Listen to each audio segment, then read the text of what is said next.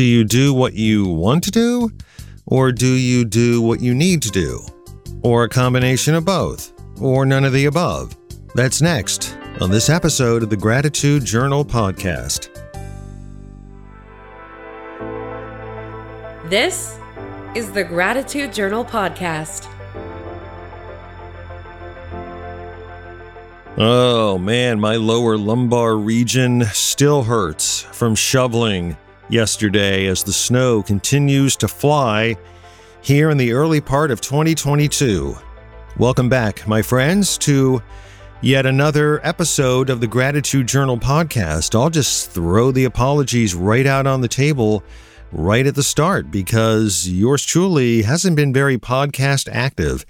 And I kind of have an excuse for that, which I'll get to a little later on in this episode. But closer to the beginning of this episode, I can definitely say that a good portion of time has been spent, especially over the past week, in doing nothing but shoveling snow. I mean, we have just had really, well, we had a kind of a mild winter from a snow accumulation perspective. And then all of a sudden, right after the first of the year, we just got dumped on. I mean, just like big time. And on top of, uh, I think was what was about 14 inches that fell a couple of weeks ago. We just got blasted with another storm, and so did about 20 other states. So it wasn't uh, particularly isolated to our region, but I can say that the snow that had fallen first, which also had frozen, I was incapable of shoveling, and now we have all this new stuff on top of it. So here's the good news I have a clear driveway, I have a path for the letter carrier to walk down the sidewalk, and when I have to go out through the front door to get the mail or do whatever, pick up a package, I have managed to clear a space for that as well. So that's pretty good. So I am, right off the top, very grateful to my neighbor, who I guess for all intents and purposes sometimes can be kind of a dick. Um, but he has been very helpful because one, he has a snowblower, and so that's pretty epic. And two, not only yesterday did he do the path on the sidewalk in front of the house, but he saved me just a buttload of time by doing a good portion of my driveway. So I just want to say thank you to my neighbor that I'm grateful for it. And even though you're kind of a douche sometimes, um, you know, that particular uh, act on your part is very much appreciated. There, I think I mentioned my neighbor Rick uh, in other episodes, but Rick has since passed away, and Rick lived a couple of houses down, and he just loved his snowblower. I mean, most people who have snowblowers love them. Like they think that they are just like Zeus. You know, they're just no amount of snow can defeat the fact that they have this machine that just makes this snow fly in all directions and clears really quite an organized path. And this guy loved his snowblower so much so that he would routinely do my driveway. And I would run out there, you know, with Donna and made fudge, and I would bring him fudge. And I mean, who's going to turn down fudge? But, you know, he would always say, You don't have to give me anything. I love being out here. You know, his, his uh, beard and his uh, mustache were all coated with ice and white. I mean, he just loved his snowblower. And so I'm very grateful for my neighbor for doing that. And that really helped me a lot. I mean, it really helped my back because we have just been really inundated with snow lately.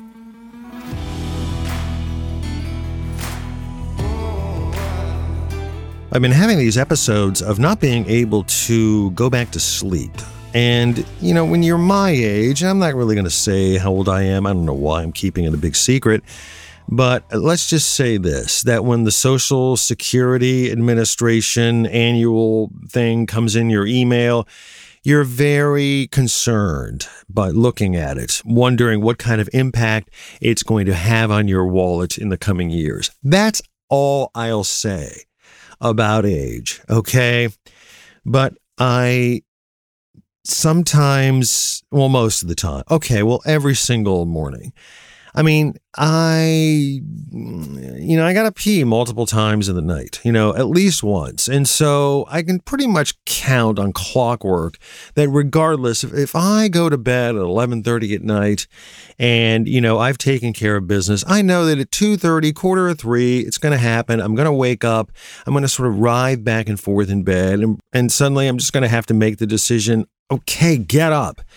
And so the goal afterwards is to get back to sleep. And this has been quite problematic for me lately. And I don't know why. I think it's just that rather than just, you know, trying to go into, you know, Zazen mode, I allow my brain to touch upon all these different topics.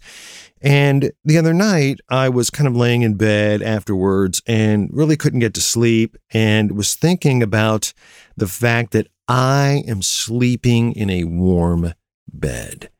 And it just hit me that outside it was like 12 degrees. We were on the verge of yet another Alberta clipper. There was snow in the forecast. And I was laying in this warm bed, thinking about all of the people who were not laying in a warm bed who were maybe in a warm space, but maybe they're in a shelter, or maybe, you know, their home lost power. And so obviously they didn't want to stay in their home for the third night in a row. So maybe they went to somebody else's house. But, you know, that thing where you're kind of laying in a strange bed, a strange room, or on a strange sofa, and it's not your space. And as I advance towards social security, I realize that I value, you know, these familiar spaces. I'm grateful for these familiar spaces, and it's tougher and tougher for me to step outside of my comfort zone, even though I'm a huge proponent of stepping out of your comfort zone from time to time, if for no other reason to make you very grateful for the things that you have. So I was laying in bed thinking to myself about warmth and about the fact that throughout a couple of these major storms, I had not lost power. And while I was thinking about not losing power, I began to roll on to the next topic because now my brain is when it was in severe active mode. I lean to my left, look at the alarm clock, and realize that I had been up for like 40 minutes and I just was not going back to sleep my brain simply was not going to shut off. And I began to give some thought to this whole idea of wants versus needs. And is it better to want or is it better to need? And really, is better really even a term that should be connected to it?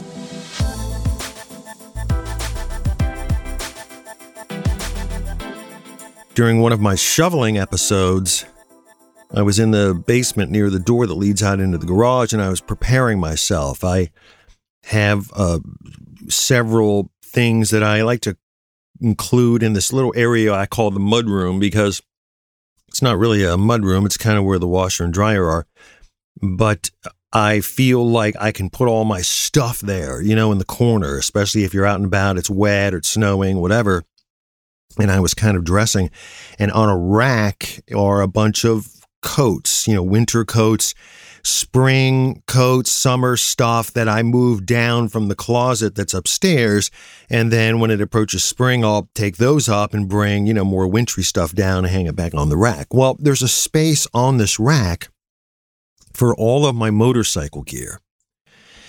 And I look at it from time to time because you know, um, you know, my motorcycle gear is, I guess, important to me, even though I haven't been riding. And I thought to myself, will I ever ride a motorcycle again? And I have a good amount of gear, and the gear that I have is pretty good. I mean, I have heated pants and I have heated undergarments. And because I rode a Triumph, at least for the, you know, good portion of my riding life, I have some pretty nice uh, jackets, you know, that have the Triumph logo on it. And I have some other things that aren't really affiliated with any particular motorcycle manufacturer, but based on what the weather would be outside, I would wear that. And, you know, I wore a lot of orange, you know, just so I could be seen. Plus, I like the color orange.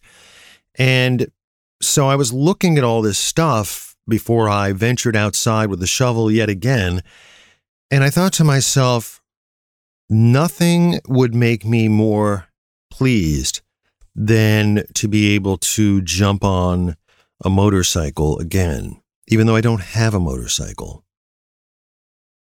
But I also know that want is in direct combat with the fact that, you know, I'm the sole caregiver. And if something were to happen to me, if I were, you know, riding down a sublime country road and all of a sudden, you know, a deer shot out in front of me, or somebody was texting his or her mate and they decided they just wanted to pull a left in front of me and I couldn't stop in time, then who was going to take care of Donna? And so was thinking about that day, laying in bed, staring at all of my motorcycle stuff, wondering was the thought that I hadn't yet made that decision. The only thing was keeping me from putting all that stuff on eBay and selling it? Or did I really think that there was going to be a time in my life where I was going to be hopping on two wheels again and enjoying the bliss that is riding a motorcycle? I mean, there's nothing that even compares to it. There's nothing close. I mean, I got into some routine, you know, verbal fisticuffs with somebody who I used to go to high school with, who I don't really know all that well, on Facebook. And I mentioned something about a motorcycle, and he went on and on about his convertible. And I'm like, okay, listen, dude, you know, I've been in convertibles. You can like convertibles. I liked a convertible. It was fine, you know? Riding with the top down on 80, 80 degree day. I mean, yeah, I mean, it was great. But it was nothing like a motorcycle. Nothing. Not even close. Apples and oranges. NFL versus high school football. I mean, not even close. Bud Light versus, you know, Great Lakes Brewing Company. Come on. Give me a break. You're surrounded by metal. You're not out there in the wind. You're dipping your little toe in the water. There's no comparison. So now I look at the clock again, and now I'm you know I'm into the hour mode where I can't go back to sleep because now I'm thinking about warmth, beds, wants versus needs, motorcycle. I mean, I was recalling certain rides that I had been on, and you know, my mind was going in all kinds of different directions. I, you know, flipped on my stomach. Then I turned my head this way. That didn't work. Then I tried to count sheep. And then I kept thinking about some ride I did down in Amish country seven years ago with Brad. And, you know, it was just my mind was just spinning like a top. So these wants and these needs, and are we doing them out of necessity? And then if we're doing out of necessity, then, you know, what's the driving force behind these things that we do out of necessity?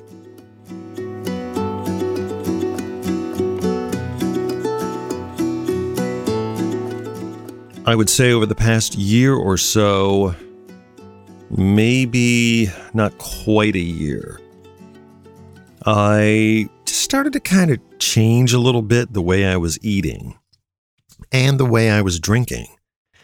And I decided that I didn't want to go on a diet per se, and I didn't really want to do a program.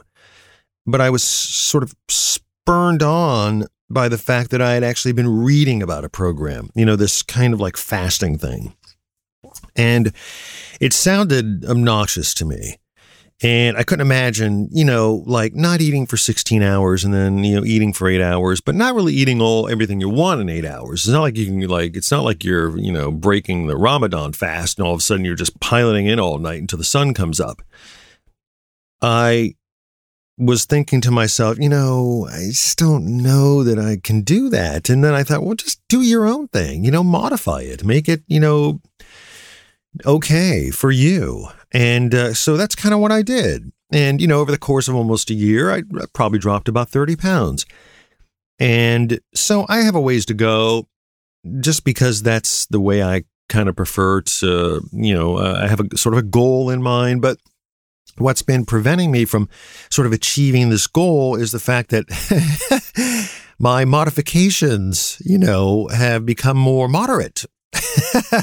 I should say my modifications have become more ample. And so now, when it's 20 till 10 and I shouldn't be eating anything, Izzy and I are sharing a handful of, you know, Tostito chips. And I'm thinking, okay, I really shouldn't be eating these Tostito chips or you know it's 20 after 10 and i'm looking at this delicious beer that i'm halfway through and i'm thinking you know you if you're going to have beer you should have had it at like 5.30 or 6 o'clock at night. You really shouldn't be doing this. So because i've been taking these liberties i haven't been nearly as successful but i'm thinking to myself why am i doing this? Like what's the point i mean i know the point is oh, hey, you know, you lost a few pounds. You're looking pretty good. You know, everybody craves, you know, maybe a compliment here and there. But I thought to myself while I was kind of tossing and turning and realizing quickly as the clock was going forward that, you know, I might even have to get up and pee again. I thought to myself, you know, why don't you look at it like you're trying to be more healthy so that you can be around longer as the primary caregiver for your wife. So, on one hand, I was grateful for having come to that conclusion. And on the other hand, I was wondering whether I should have been grateful for coming to that conclusion because now I am giving up motorcycling and now I am putting myself through the torture of losing weight, all because that's what I need to do.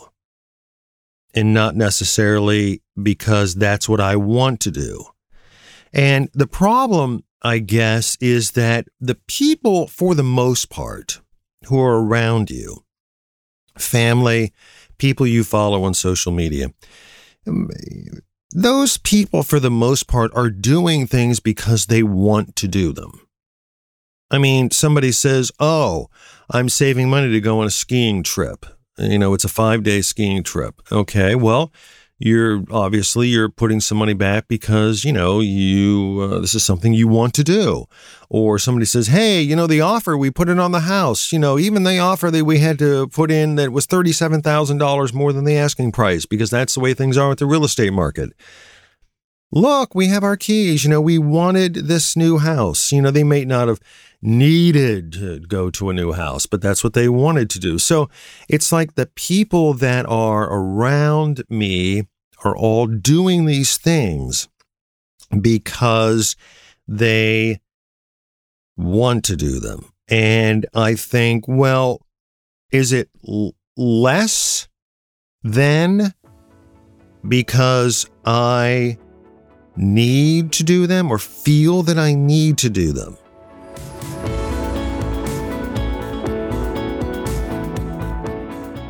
And so it bummed me out a little bit.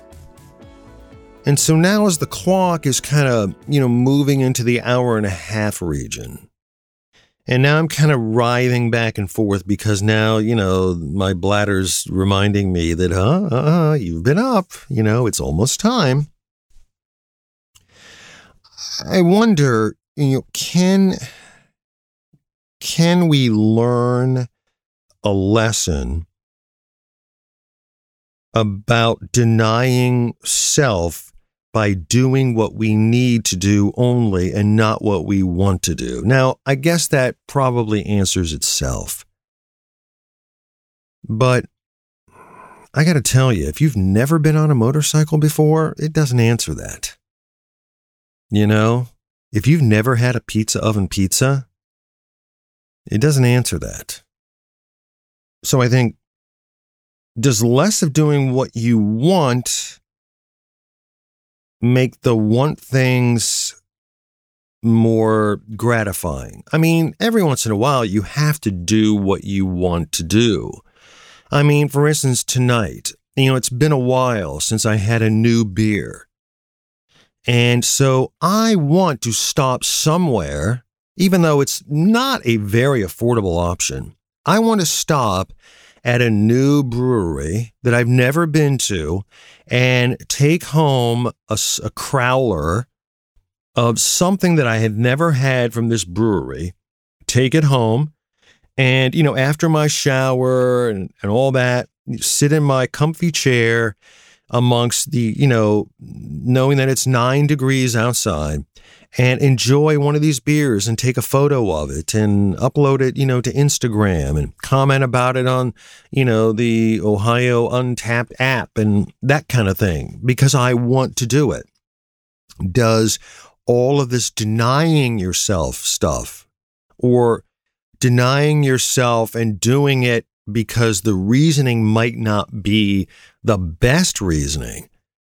Does it make these things that you actually do want for those small amount of times that you acquire them and experience them? Does it make them more gratifying?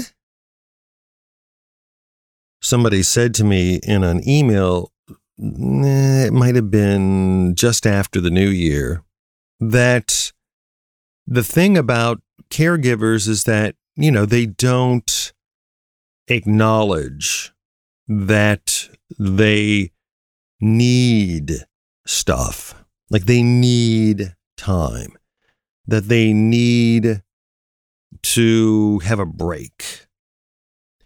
And I haven't really admitted to myself that part of this caregiving journey because I've always kind of been operating over now the past three years since the diagnosis that we're kind of like at the early stage of things. And, you know, I so far have kind of managed. I mean, it's, there have been times where it's been kind of tough and but I'm you know I'm doing okay and you know it was brought to my attention that maybe I'm not doing as okay as I think that I'm doing.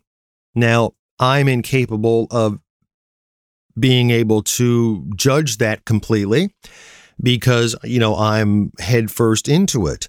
But this giving up motorcycling and and you know giving up foods that you enjoy and denying yourself those things is i mean is that really the purpose because i feel all of those things are contributing to the big picture and then I should have my eyes on the big picture and not all these little small things. Like don't look immediately in front of you, look in the distance. And, you know, that should be the guiding force. I don't know. Wants versus needs.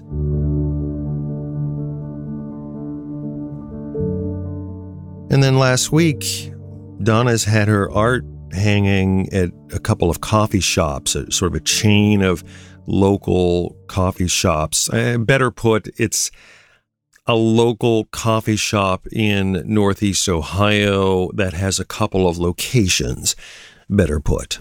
And they have designed space on their wall for artists to hang their work. And so her work has been hanging for the last several months over several of these locations. Well, her time had run out at the end of the month, and we had to go out to retrieve all this art. Now, I took it upon myself to do that. I mean, this is not something that she is in a position to do and probably wouldn't have reached out to people, but we would stop at these coffee places on the weekends and I would see these other artists' work and thought, well, her work can be up there. And so, long story short, I reached out to someone and that was the case. So, we had to go retrieve all this art.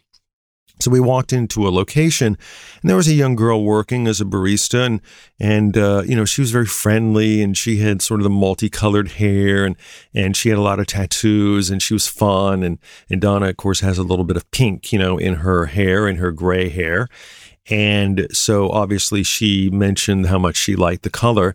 And I said, well, hey, we're here to pick up, you know, the art. And, uh, and so she looked at me and I said, well, yeah, she's the artist. And, and, you know, this, you know, delightfully spunky, you know, uh, little lady said, you know, I have worked here for I don't know how many years, and of all the places that I've worked at with all the these particular uh, coffee shop owners, and all the times that I've been in this location, I've never seen art that's been so enjoyable to look at while you're working than your art. And the look that was on her face was just I couldn't have said anything or done anything that would have elicited that look that was on her face. I thought while I was writhing back and forth in bed, you know, that look could be justification for not riding a motorcycle again because I want to be around to see the look on her face again like that. And if somebody pulls a left in front of me, I'll never see that look again. And so maybe that makes it all worth it. I don't know. So I'm grateful for that day when that delightful little barista made that comment. And I'm grateful for having the warmth in my house that I have the money to pay for. Barely. I haven't seen February's bill yet, but every time I go to the mailbox and see Ohio Edison, I'm like, uh, I don't want to open this. And I'm grateful for my sometimes jackass neighbor who did me a solid, as the kids like to say, and saved my back at least for one snowstorm of the year. I'm very grateful for that. And I'm also grateful for starting a new job. So, client who I've done a lot of work for over the years mm, had an opening, and some of the business has been going away. And it was a gift. That's the way I'm looking at it so far. Hey, you know what? We always go into these things wide open, and I hope everything works out. You know, not everything is a home run, but when I was presented this opportunity, I really sized things up. I was very concerned about having to sometimes work outside of the home after being a caregiver and being able to work in the home for such a long time. And knowing that, you know, in reality, um, my situation has been very agreeable based on our needs. And so I went into this with a little bit of hesitancy, but I realized that the positives, at least for now, outweigh the negatives and decided to take advantage, you know, of this opportunity. And, you know, it's been brought to my attention, hey, dude, at your age, I mean, you had this is a gift, you know. And I know that there's ageism out there. I get it. Sometimes you can wave your, hey, I have so many years banner in front of people, and it doesn't matter one iota to them. So I'm grateful for that opportunity. And I hope it works out. And, but I'm going to be tough with it. You know, you have to be today.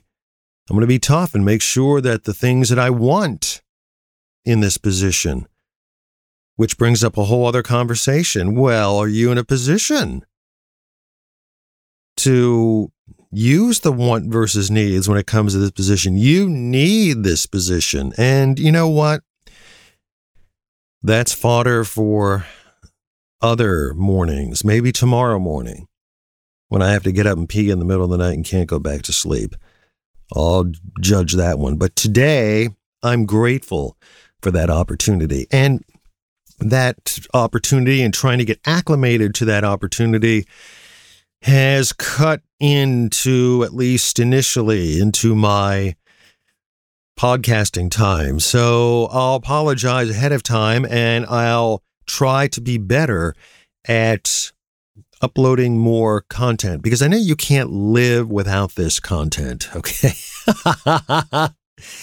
you can't live without it. And you know what? On some levels, neither can I. So I'm very grateful that you continue to download and listen to this, the latest episode of the Gratitude Journal podcast.